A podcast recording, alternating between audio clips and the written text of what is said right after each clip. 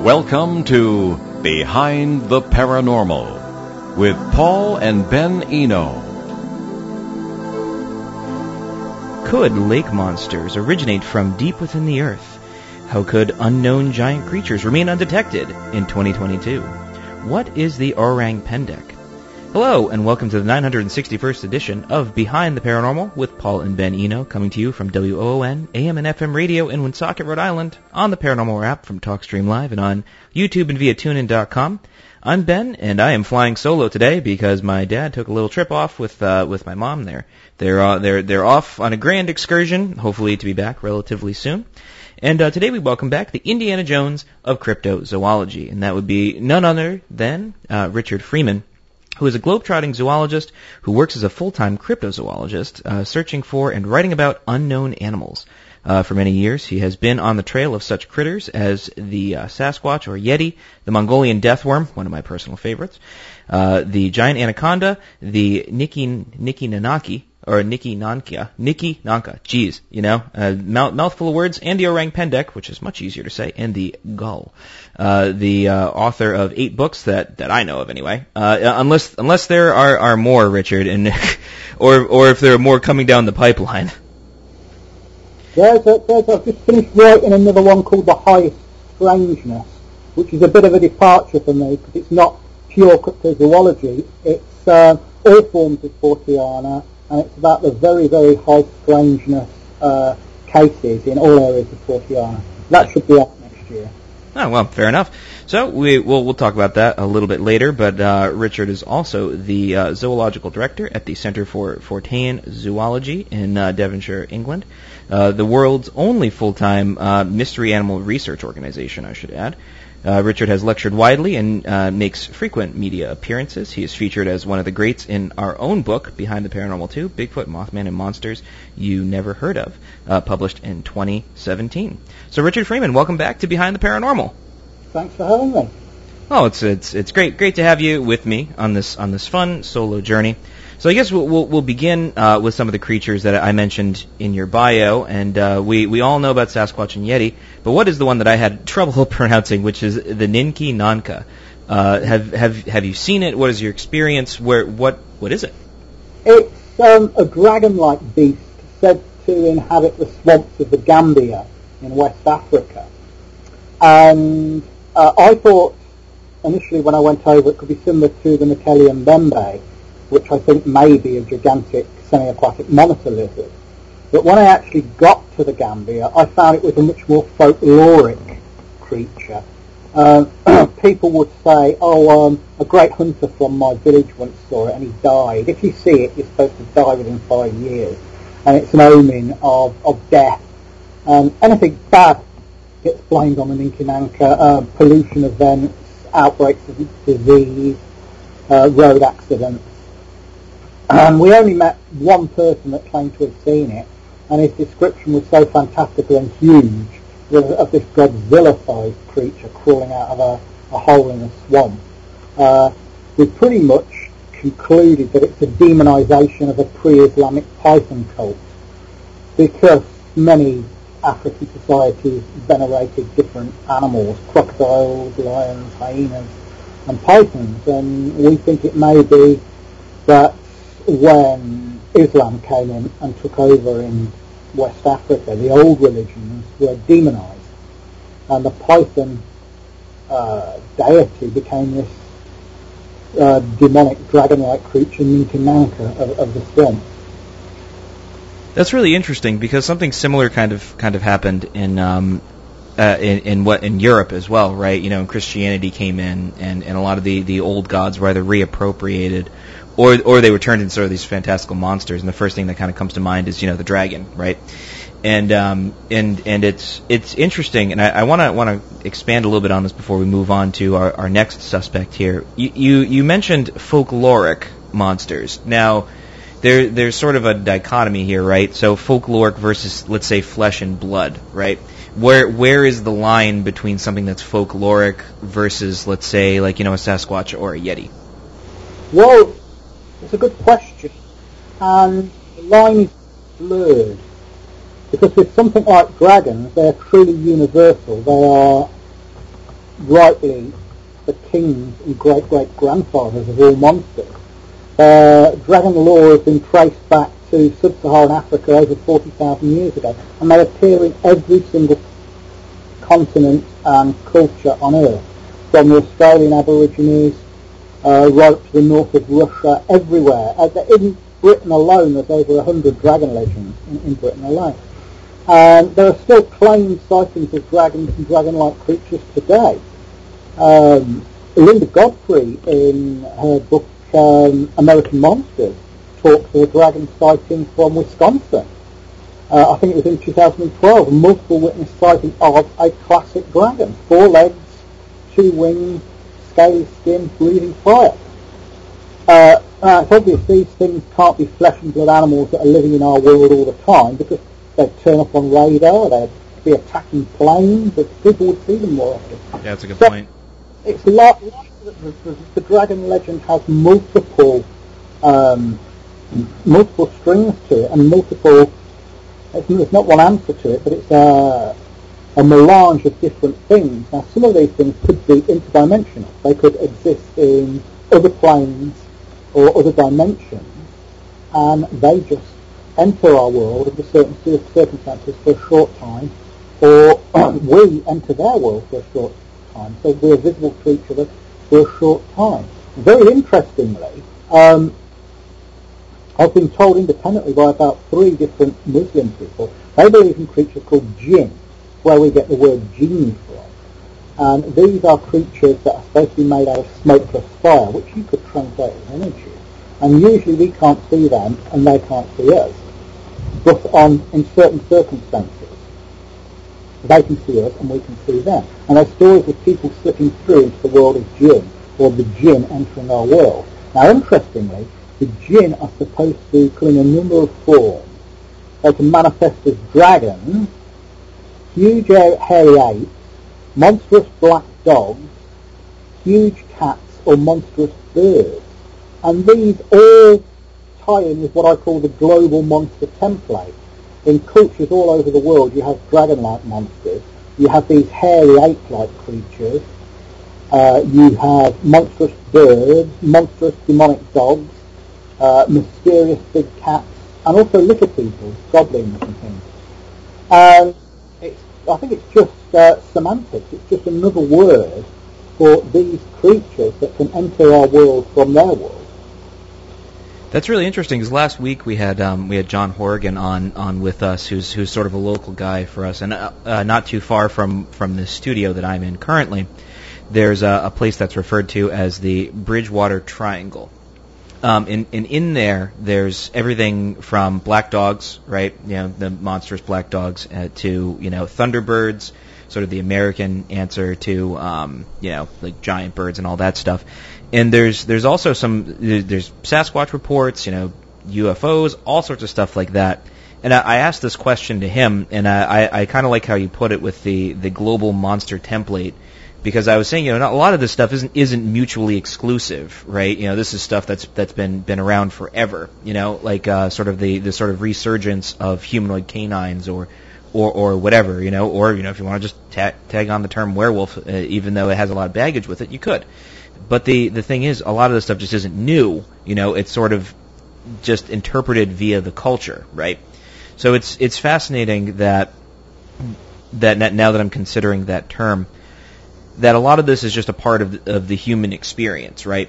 So we, we interpret the phenomena through cultural, sort of our, our cultural eyes, or, or the perspective that we've gained through through our culture, which we, and I would say we we would appropriate the phenomena. Would would you agree?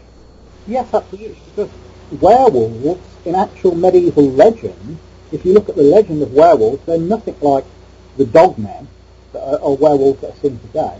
A werewolf in legend is a person that transforms entirely into a wolf that is indistinguishable from any other wolf, uh, perhaps uh, except by weird behaviour. And uh, these sort of wolf-man hybrids, which are a creation of Hollywood, really, they're pretty much unknown in folklore in folklore, the, the werewolf looks like any other wolf, and it could have had its uh, origins in rabid wolves, because uh, wolves usually avoid people, but a rabid wolf might attack someone. Or, or, attack livestock or attack humans and bite them and then pass on rabies. So the human would start frothing at the mouth and attacking people. And, uh, in medieval times they believed that that was a curse. That's a that's a really interesting point. I was uh, I, I listened to this this lecture a long time ago um, on on sort of you know mid, like ancient cosmology, right? So how how um, how the the sort of ancients viewed things, and there was a really interesting um, di- this really interesting dynamic that was brought up a lot, and that was the the the idea of order versus chaos. And so everything outside of civilization was chaos, and everything inside of civilization was order. And so in this in this instance, it's uh, you know you have something that's outside of civilization, you know, a monster or something like that, right? Something that's monstrous is something on the fringes of of society, you know, whether it be you know you know a predator of some sort, you know, this sort of significance of of um, religious significance is, is is put on a lot of this stuff, and I, I'm going to move this slightly back because I really want to talk about lake monsters. In in terms of dragons, right? You know, you have Saint George, right? Who who who take who you know murders a dragon and and becomes you know essentially a saint and essentially creates the first gargoyle, at least in, in medieval folklore, right? Because he takes the head of the dragon, he puts it on the church, and it's supposed to you know kind of freak everybody out, freak all the other dragons out. But it, it, it's oh, I'm sorry. Saint George didn't do that. Saint, Saint George. Um, uh, born in Libya, uh, above a fuller's shop, and I think it was in the, the second or third century AD. Um, during his lifetime, he was never associated with dragons. That was something that was tacked on much, much later. Oh, okay. He, originally, he was he had a job providing pork to Roman legion, and they found out he was stealing this pork, so he was basically chased out of town. And uh, later, he joined this of Christians that didn't believe in the divinity of Christ. And because Christianity, uh, its favour waxed and waned under the various emperors, sometimes he was in favour and sometimes he wasn't. But uh, at one time he was uh, desecrating pagan temples and taxing people so much that they tried to lynch him and he had to be locked up for his own um, safety. But in the end, he, he, uh, he ended up getting lynched and killed and thrown into the sea. Um, later, when this heretical part of Christianity, this heretical sect, was reabsorbed into the main um, body of Christianity, he became a martyr and a saint, and they sort of tacked on the dragon thing. And they got the idea from Perseus and Andromeda, the, uh, the legend of Perseus and Andromeda in Greek mythology, and that's where the legend of George and the Dragon comes from. The other one was a gargoyle, that was in France, and that was um, uh, an aquatic dragon that came up out of the river, and instead of breathing fire, it spat water, and uh, it drowned people by spitting water. And the gargoyles themselves are based on the creature's head and neck because they were meant to put rainwater out, and that was where, where we get the, the gargoyle from. But interestingly, uh, we think of dragons as associated with fire and being fire, but in most cultures they're in, uh, they're in um, very much linked with the element of water and the idea of water and the ocean as chaos, and they are they are very much uh, the embodiment of chaos and water, having power over seas, oceans, lakes, rivers, rainfall, uh, all throughout the Orient. They're they're considered to have this power. Their breath condenses and as rain, and they make the tides go, and they live in and around water. I mean, even in Western legends, you will find in a lot of, for instance, a lot of British dragon legends are associated with wells and rivers and lakes and coming out of the water. So it's the element of water rather than fire that is most closely linked to the dragon. So that that kind of takes us back back over sort of to to lake monsters, right? Um, there's there's so many different types, you know, and and you know. You know, you have horse heads, snake heads, you know, undulating or not undulating, and anything in that realm. Why are they so different? Is it culture based? Is it how how someone sees it? You know, what's the difference, and why are they so different? Well, one animal can look very different depending on what view you're getting of it, what way you're looking at it from, what it's doing, how much of it is visible. But I think there are a number of different species of sea serpent. With creatures in lakes, I think most of them refer to large fish, either gigantic eels or gigantic sturgeon. That's if we're talking about flesh and blood animals. Uh, with the open oceans, uh, all bets are off because there's liable to be lots of large um, unknown creatures still lurking in the world's seas and oceans. There's an ichthyologist uh, I know called uh, Dr. Charles Paxton, and he wrote a paper predicting how many large unknown animals are still left to be discovered, and he calculated this on the rate of discovery of big marine animals, and uh, he came up with uh, around the, the, around 40 large species of animals still living in the sea that we know nothing about. I know, yeah, the first one that comes to mind for me is Architeuthis, right? You know, the, the giant squid when it was discovered.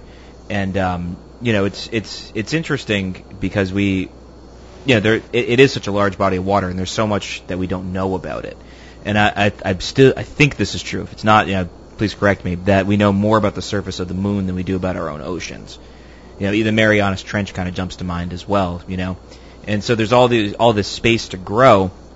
And, um, and it's it's it's interesting because you know you think of think of lake monsters, especially you know there's not there's not a ton of room. You'd think there'd be huge dents in popula- you know, fish populations or anything like that to support a creature that size. You know, any like um, you know Ch- Champ over in Lake Champlain here in the United States, Loch Ness monster, of course, or or really you know or Mokele Mbembe if you want to kind of lump lump him in there as well.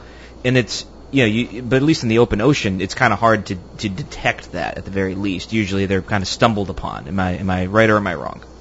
Yes, yes. Most of it is happenstance. And one of the most tragic stories involves a French biologist called Pierre Denis de Montfort, um, uh, who lived in the uh, late 18th and early 19th century. Uh, he was a biologist who specialized specialised in mollusks.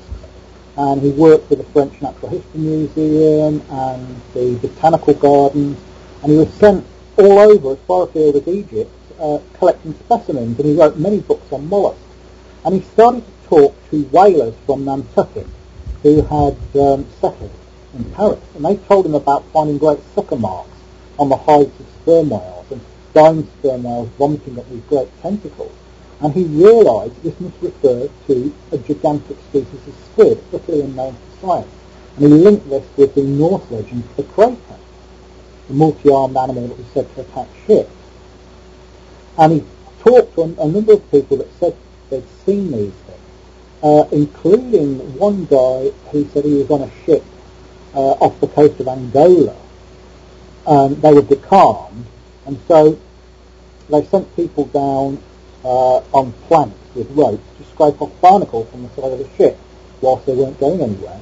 And they were attacked by a monstrous squid which pulled several of these people over and dragged them under and it only let go of the boat when one of its tentacles was hacked off. Now, because of this theory, Pierre Denis de Montfort became a scientific pariah Everybody laughed at him. They thought he was an idiot for believing in sea monsters. Uh, he lost his job. He couldn't find work. He was reduced to selling seashells for a living and finally died of starvation in a Parisian gutter in 1820. Oh, the poor guy. In 1850, he was proved right when the first giant squid was actually captured. But he was right about the giant squid all along, and he's never got any of the credit for being the guy that came up with the theory. And t- today he's still thought of as, as this pariah. And he really needs rehabilitating and giving credit for what he discovered. Interesting. Well, I guess uh, now is probably as good a time as any to hop into our uh, some listener questions, and uh, we have our our always dependable uh, Peter from uh, from uh, from down south in, in Colombia who writes to us. Please ask Richard Freeman, could time slips be an explanation for some cryptid cases? And if so, what cases might fit and why? And we talked about this a little bit, but if you wanted to expand on it, feel free.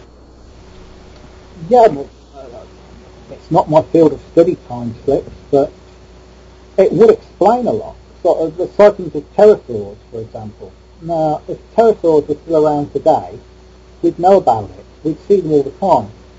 Just take North America, where these pterosaur-like creatures are, are reported from the southern states. The country is full of bird watchers who are constantly look, scanning the skies with binoculars. These things would be seen all the time. We'd have found where they're nesting. There'd have been documentaries made about them. You can't hide something with a 30 or 40 foot wingspan that's flying around in the sky. But people claim to have seen these creatures.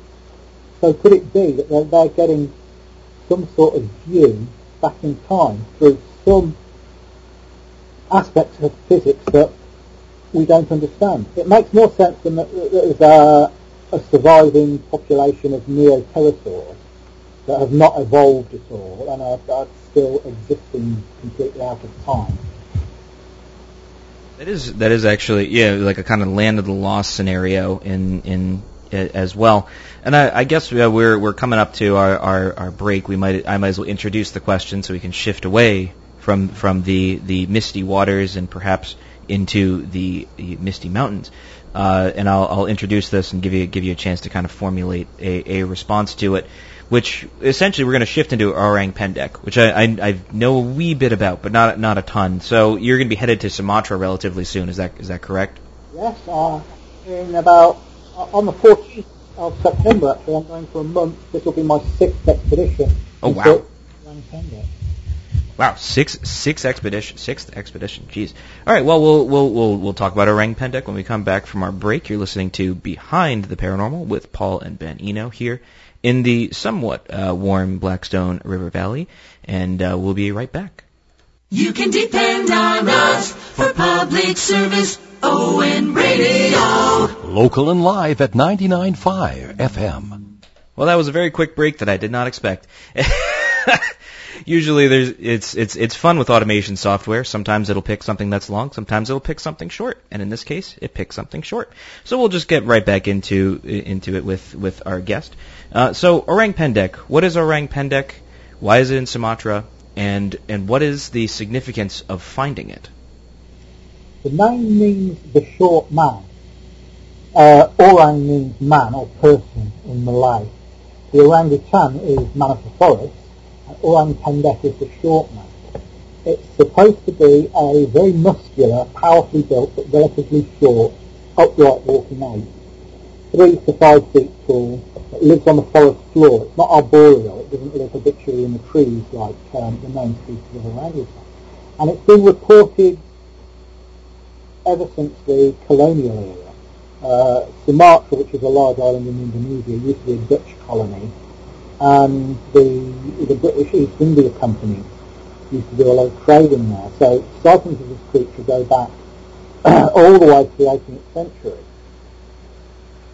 And it's not just natives that are reporting it, it's Westerners as well, including um, a, a woman called Debbie Martyr, who's now the head of the Indonesian Prairie Conservation Group, who saw the animal, I think, on four separate occasions.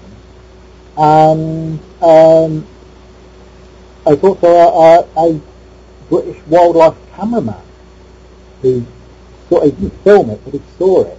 He saw this animal as well.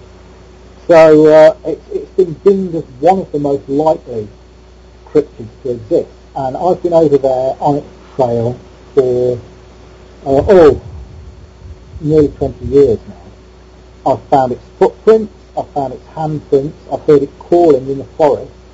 Uh, one of my friends in the native guide actually saw the creature in a tree, and saw it get down from the tree and walk away on its hind legs. And we got hair from it that was analysed by uh, a guy called Lars Thomas, who's linked with Copenhagen University. And he's an expert on mammal hair, and he looked at it and said that this animal is related to the Sumatran orangutan, but it's not the Sumatran orangutan. Now, there are three types of known orangutan. The Bornean orangutan, the Sumatran orangutan, and the Tapanuli orangutan. And the Tapanuli orangutan was only discovered in uh, 2017. So what we think this is, this is, the orang pendek, it's the fourth type of orangutan, in my opinion. but it's one that lives on the forest floor rather than the trees. It walks upright like a man, and most of the sightings say it's got black or dark grey hair rather than the ginger of, of the orangutan. Interesting. So how how do you go about uh, hunting on your expe- expeditions? Is there is there a certain method that you use? Have you have you changed techniques over the years? What, what's what's your process? Well, this time around, we're going to four new places that I've never been before. Most of the time before we were in Gunung Tujuh, uh, sorry, Kerinci Seblat National Park, uh, around an area called Gunung Tujuh, the Lake of Seven Peaks, which is a caldera of an extinct volcano that's full of, of water It's the kind of lake. And there are many sightings around there. But this time we're, we're concentrating on the lowland jungles where, where there have been recent sightings. So what we do, we set up camera traps fairly early on and we leave them there. Then we trek into the, the jungle trying to get film of the creature as well. And we leave out bait like fruit and some of these camera traps. Uh, we look for hair, we look for uh, field sign like um, footprints and handprints. And we also interview witnesses. The last time I was over there, we got the biggest group of uh, Orang Pendek witnesses that um, have ever been brought together. And they're remarkably consistent in their stories about this small, powerfully built animal. It's not aggressive, but they're frightened of it when they see it because it looks, it has a very human look about it. And it frightens them. Hmm, that's that's really interesting. Now, is there is there any folkloric significance to the to the locals in, in any way? Not really. They don't attach. They don't attach uh, any mystical powers to it. But in the same area, there's, there are other creatures. There is uh, a race of pygmies they call the Orang Kerdil, the tiny people, and they insist that they're different from the Orang Pendek. They say that they're more human looking, they're more slightly built, and they're a lot less hairy. They have long hair on the head, but they're a lot less hairy in the body, and they, they hunt with bamboo spears. And an old guide of mine, sadly he's passed away now, called Sahar, he said that his father, who was also, also dead, uh, back in 1981, had been um, on a trading trip with a friend of his, trading rice for the goods in remote villages. And they were camped out in this very remote area, this mountainous area of um, Kerinci Seblat National Park. And they said they were cooking some rice, and this tiny little man came out and started stealing the rice from the pot. So Sahar's father's friend killed it with a parang, which is uh, similar to a machete. And they said that all of a sudden, out of the jungle came lots of these little people with bamboo spears and speared Sahar's father's friend to death, but didn't attack Sahar's father. And we think that these might be related to Homo floresiensis and Homo luzonensis, the two tiny hominids that have been discovered recently, the, the um, hobbit people from Flores, and the more recently discovered and very closely related species from the Philippines, which are known from skulls and teeth and jaws and bones. And it looks like they're a sister group to Homo habilis, which is a hominid from uh, East Africa, from the fossil records, that was supposed to have died out 1.9 million years ago, and we had no idea that it left Africa. But it's, it seems to have this lineage of descendants uh, nearly 2 million years out of time and half the world away from where it should be, which begs the question, what else is out there? Right. Yeah. Exactly. I mean, if if there's if there's you know a, a tribe of pygmies just floating around there, I, I, I would imagine that there's the you know who knows what else is out there. Now, is is there any sort of are, are there any anthropologists that are looking into this? Do they do they care? Is it is Yeah, the guy, the guy called Gregory Forth, who's written two very good books, uh, Images of the Wild Man in Southeast Asia, and more recently, uh, this one here, uh,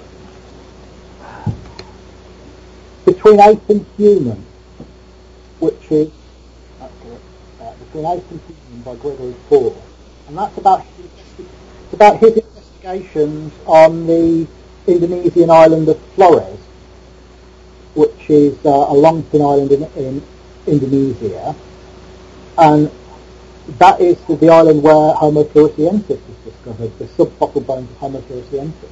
And to this day, the tribes in the east of the island, in the mountains, swear that there's this little ape-like creature about a metre tall, whose description sounds just like the reconstructions of Homo floresiensis. And it's still living in the, the jungles of uh, and the mountains of eastern Flores. And this book, written by a professional anthropologist, absolutely fascinating.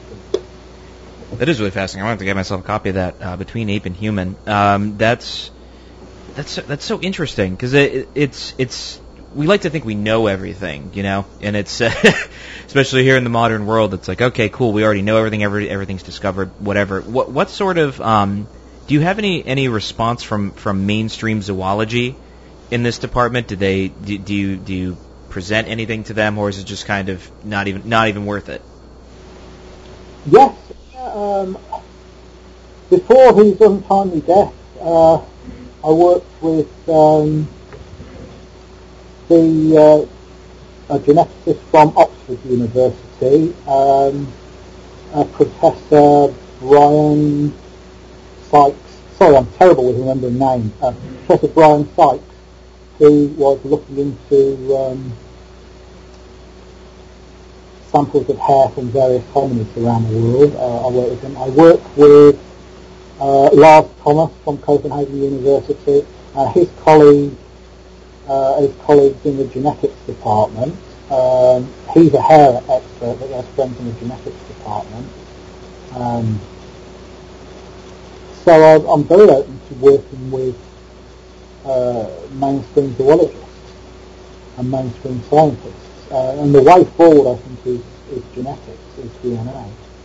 There was a very interesting case from 2018 where a um, British zoologist went into the Himalayas. He was called Mark Evans, and went into Bhutan uh, in the Himalayas searching for the Yeti.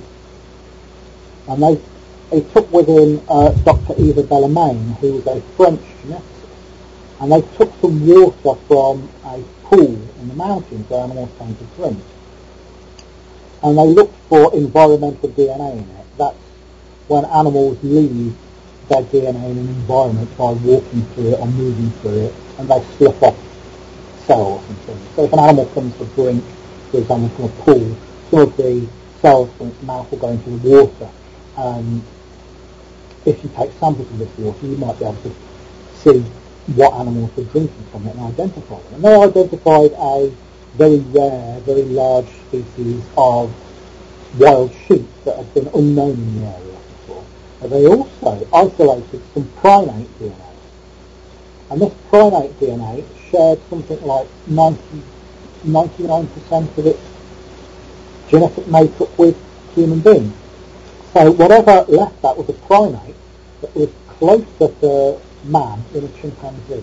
And I actually tracked down Dr. Eva Bellemain about, and I, I communicated with, with communicated with her via email, and she told me that um, she she didn't retain the sample afterwards. It was retained by this company called Spygen, which is a, a French genetics company. Spygen sounds like something out of a James Bond film. It does sound like that, yeah. she, she didn't, didn't own it, but if it was still in existence, it, it would be on a shelf somewhere in their laboratory. Um, so I got a friend of mine, uh, Christopher Killian, who's a French uh, cryptozoologist, and he wrote to Spygen saying, look, we've got people that want to do more work on this. Uh, we've got Copenhagen University ready to go on it. Uh, we want to do more genetic testing on the sample. And they said, well, you can't give it to you because it's not legally ours. It belongs to somebody else. So he wrote back saying, well, can you put me in touch with whoever legally owns this sample? Because it's really important that we do further work on it. You know, it could be a whole new species of higher primate. And they wrote back saying, uh, we can't anymore because the sample has been destroyed. So, make, so here's a. Oh, I'm sorry. I mean, make, make of that what you will. Well, I, guess, I guess it makes sense, you know. A conspiracy theorist would say, oh, oh, they're destroying it because they don't want anybody to find out there's a, a that the Yeti exists and it's closely related to man because it'll freak out right-wing religious nuts or it'll cause ruptions in, in big business because they'll have to protect the areas that it's found in. But just as equally, it could have been done through laziness and incompetence. Yeah, I mean that happens more often than not, unfortunately. Or you know, if there's there's routine, you know, maintenance or whatever, like oh, we have all these samples from whenever, you know, we we you know we can't really hold on to it, you know, some, something to that to that effect. Um, you know, the the first question, let's say from you know a a naysayer. Well, actually, first before we, we hop into that, let's. Uh, what what are you working on next? Now you're going going on going to Sumatra relatively soon. You working on any any new books? Any any anything coming coming down the pipeline? Well, I've just that book, The Highest Strangeness, which is on deep strange Fortean cases from all aspects of Fortean, and that should be out next year. Um, I'm not working on another book at the minute. I'll be writing up my expedition notes when I get back from uh, Sumatra, so they will be appearing in some form or other. And uh, whilst we're over there, I was looking for the orang pendek and the orang kerdil, there's another creature in the same forest that uh, the local people call the cigau. They say it's a big cat, smaller than a tiger but larger than a leopard, highly aggressive. It has uh, sort of sandy coloured fur, slight ruff like a lion's mane around the neck, but not as big as a lion. The front legs are longer than the back legs, so it gives it a sloping back, um, rather like a hyena. It has a short tail like a lynx, and the canine teeth are very long and hang down, It sounds just like a saber-tooth cat. It does. the, na- the neighbouring island of Java, uh, fossils of um, Homotherium, uh, a group of cats called Homotherium, uh, from only 10,000 years ago. But uh, a sighting of this creature, the, ch- the cigau, can throw a whole um, a whole area into panic. They're terrifying. So, uh, in, that, that is actually really interesting. Ima- imagine if there was some sort of dis- descendant of a saber-toothed cat or something just you know out there. I guess I guess it's really it's really one of those things where um, you know you- you'll have have somebody say you know okay well there's no bodies found. You know you have a couple hair samples whatever you know how come we're not finding any bodies? Now I my logic would be things decompose very fast out in the wilderness. You know. But you know, if somebody comes up to you and says, "Well, how, why haven't you found a body?" Right? You know, what what would your be response? What would your response be? Because corpses get eaten very fast, and not just the meat, the bone gets broken down as well. Rodents chew the bones for um, for the calcium in them. Um, fungus breaks them down. I mean, uh, I I've been down to Sumatra for years, and I've found two skeletons of tapirs that were killed by lions, by, by tigers, and there was very little of them left, just a few bits of the jawbone and teeth. So if you're talking about something as elusive as, a, as an orang pendek, the chances of finding a dead one before it gets eaten by something are almost zero. So there's so I guess we can take a little little trip north to kind of round out the show. Talk about one of my favorite cryptozoological creatures, which is the Mongolian deathworm. Um, and your research into into the Mongolian deathworm uh, is is typic, typical of your of your very careful and, and feet on the ground research. So r- rather than you know fire breathing dragons like we were talking about earlier, you know. Um, you sort of sort of say have have the theory that it could be some sort of burrowing reptile. Have you have you made any sort of new discoveries or or, or had a, had a chance to really interview anybody new or you know or even what is what is your version of the story of the death worm? Well, we were over there in 2005. We were, uh, we were going to go back to make a documentary with um, a film crew, but uh, COVID put paid for that. so whether that ha- ever happens, I don't know. Um, I've travelled for about a thousand miles through the Gobi Desert and talked to about two dozen witnesses, uh, including an old man that had seen, seen it back in the 1930s when he was a boy uh, to people that had seen it just the year before. And once again, we have a remarkable consistency. Uh, a creature that is shaped like a, a salami, reddish brown colour, sort of a brick, brick red in colour, scaly, hard to tell which end is the, the head and which end is the tail. And it's usually found just lying in the desert in the Gobi. And people that see it are terrified of it. Like the Cigau in Sumatra, it can send communities into a panic. One guy said, as a boy, he had seen it when he was tending to his family's um, camels and goats, and he went and told his parents, and they rounded up the animals, packed up the ger, which is the circular tent there, and moved out of the area. Uh, if a death worm's seen in an area, people move out of the area, they're so frightened of. Because they believe it can spit a corrosive uh, venom that acts like acid. But when you talk to people, nobody knows anyone that's been killed by one. It's, it's a story that gets repeated. Uh, it sounds to me from the description like either a sand boa, which is a, uh, a small burrowing constriction snake, or a worm lizard, or Amphisbaena, which are burrowing reptiles that are related to snakes and lizards, but are not snakes and lizards, they're an group of their own.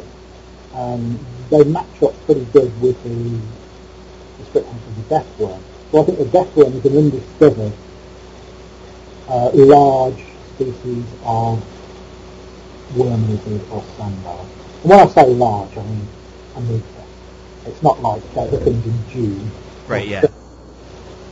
It's not. It's not like we're talking about like Dune or Tremors or any, any anything in that realm. Um, I, I I do think it's interesting. There. Uh, it's some of the some of the claims I, I, I never quite understood if there was any sort of scientific backing for any of it. You know, like it shooting lightning or something like that, and giving when you talk to the people, when you talk to the nomads in the desert, they say that's folkloric. They call it throwing lightning. They say that's just folklore.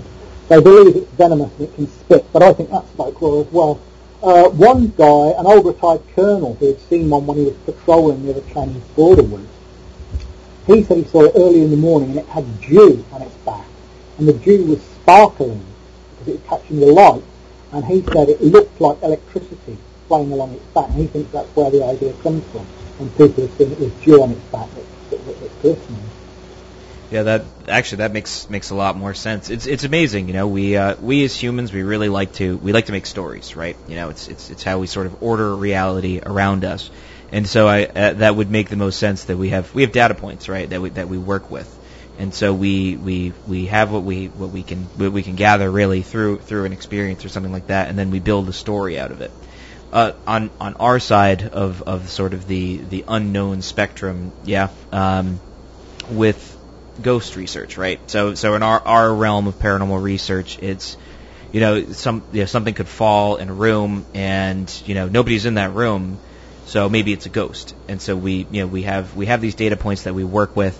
And we try to build a story out of it. You know, we know nobody's in that room. Uh, you know, I, you know, we know nobody else is in the house, but something fell in the other room you know. But there's very obvious explanations. Could be a cat, you know. Maybe there there was like a, a you know maybe a minor earthquake. You know, big truck goes by. Who knows? You know, and and and at, at this point, you know, in your in your research, especially when it comes to uh, flesh and blood creatures that have sort of a folkloric significance, right?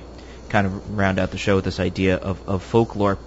How much of it is can be explained sort of characteristics of of a creature versus something that, that sort of is like a, a, an assigned significance to either it appearing or, or, or someone experiencing it?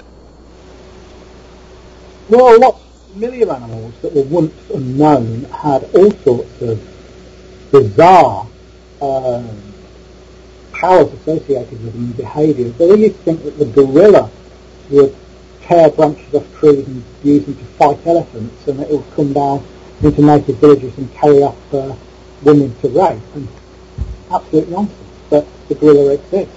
The giant monkey tree frog from South America, uh, native people said that its secretions had powers uh, to make you invisible in the jungle and negate uh, hunger and thirst. When biochemists found this creature and looked at its secretions, they found that they mask human scent, effectively making you invisible in the jungle, and that they the, the secretions can affect you so you don't feel thirst and hunger so much. So that's that's a real a real thing. That, that it was just given a mystical a mystical um, sense to it. But sometimes it's political. Uh, one of the animals I'm most interested in, and I've been after it on three occasions, is the Tasmanian wolf, the thylacine, a flesh-eating dog-like marsupial from Tasmania with stripes along its back. Uh, very famous creature. Uh, it's supposed to have died out in the 1930s. It was mercilessly persecuted uh, by Western settlers because they believed it was killing their sheep. They went over to Tasmania, wiped out the Tasmanian Aborigines, shot them all, wiped out the Tasmanian emus, brought a load of sheep over, and they were making claims that that was physically impossible for animals to do. The amount of sheep being killed in one night due to these claims were ridiculous. But um, there were several bounties put on this animal, and it was hunted and snared and poisoned and shot. And there was a population crash uh, around about 1905. Uh, the last known one died in Hobart Zoo uh, in mid-30s. But since then, there have been over 4,000 sightings, including one by a zoologist called Hans Naarding. Uh, its continued survival has been predicted by computer programs. And one of its closest relatives, the Tasmanian devil, we now know that that only needs a very small base population uh, to breed from. It doesn't need a large population. Uh, I've spoken to people over in Tasmania, uh, including a government licensed shooter who goes out killing the feral cats, which are a bloody menace whenever they appear. Um, uh, he's seen it twice. Uh, I talked to another guy who ran an arboretum, and uh, he had a, a sighting with his wife in a car, and there was another loaded car full of people saw it at the same time. Another guy who sadly passed away now, but in the 70s he worked on a hydroelectric plant, and he was driving with a car full of co-workers, and one of these things came out in front of the road, and they all saw it and observed it and knew exactly what it was. These are people that have no reason to lie. They gain nothing from lying. So of all, all the cryptids, I think the Tasmanian wolf is the one, along with the orangutan, that most likely to exist. That's really interesting because that that kind of leads into um, probably one of the last questions we'll probably have time for, unfortunately, um, which is how how many of these occurrences um, would be animals that are presumed to be extinct uh, versus you know undiscovered creatures? Goodness, that's a good question. Um, a lot of them are creatures that are completely unknown to science because we know from the description they're not like anything else. Uh, fewer, I think, are survivors of things we think are extinct. I don't think there are any non-avian dinosaurs, for example. There are plenty of, of dinosaurs that have feathers and say tweet, Right. uh, it's birds, but I don't think there are any surviving non-avian dinosaurs. Um, but things that uh, were extinct more recently, or supposedly extinct, like the Tasmanian wolf, well, certainly, certainly.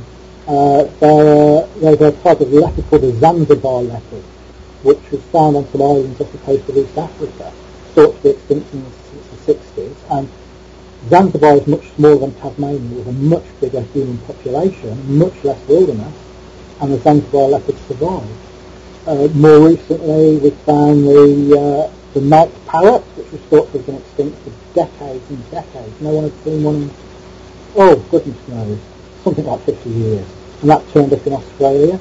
So these things have been found all the time. And new species are turning up all the time.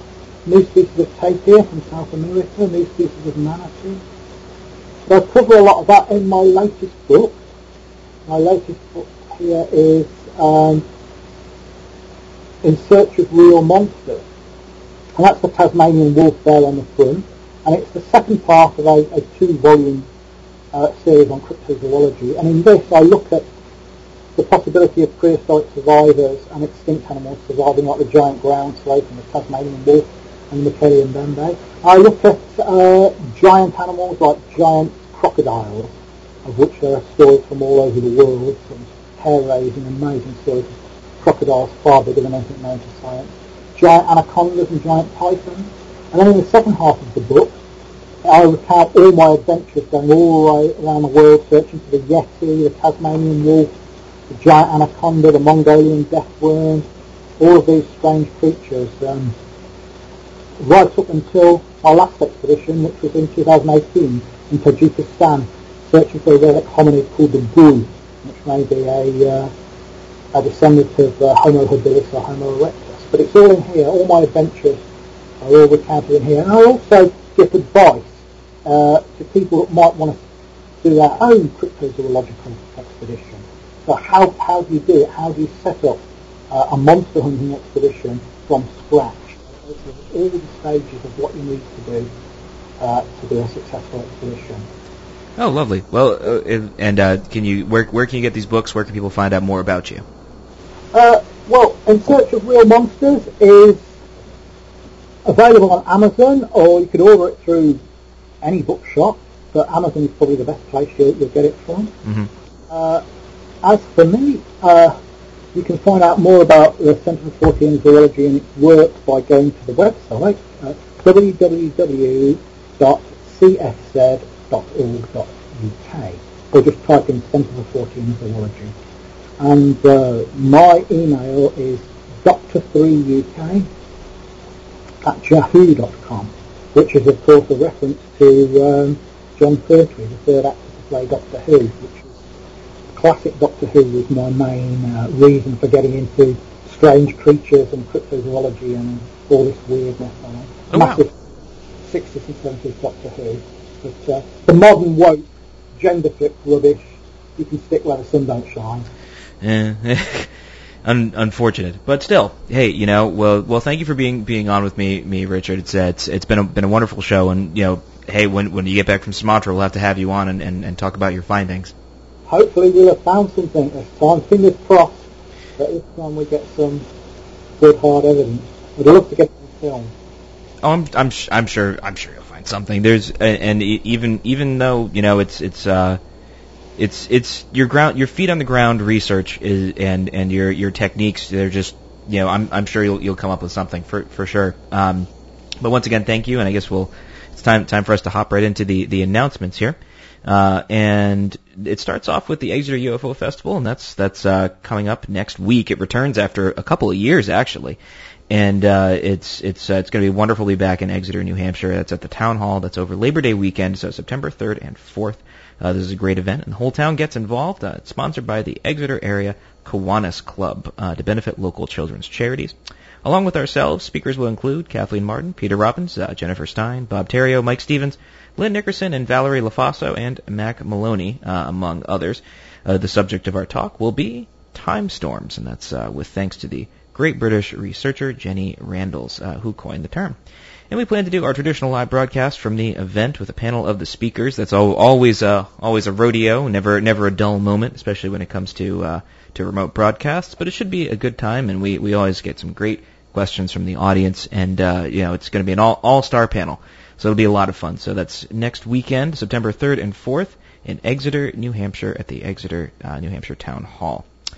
And um, you can find out more about that event. That you can visit uh, ExeterUFOFestival.org for more details. You can uh, visit our show website as well.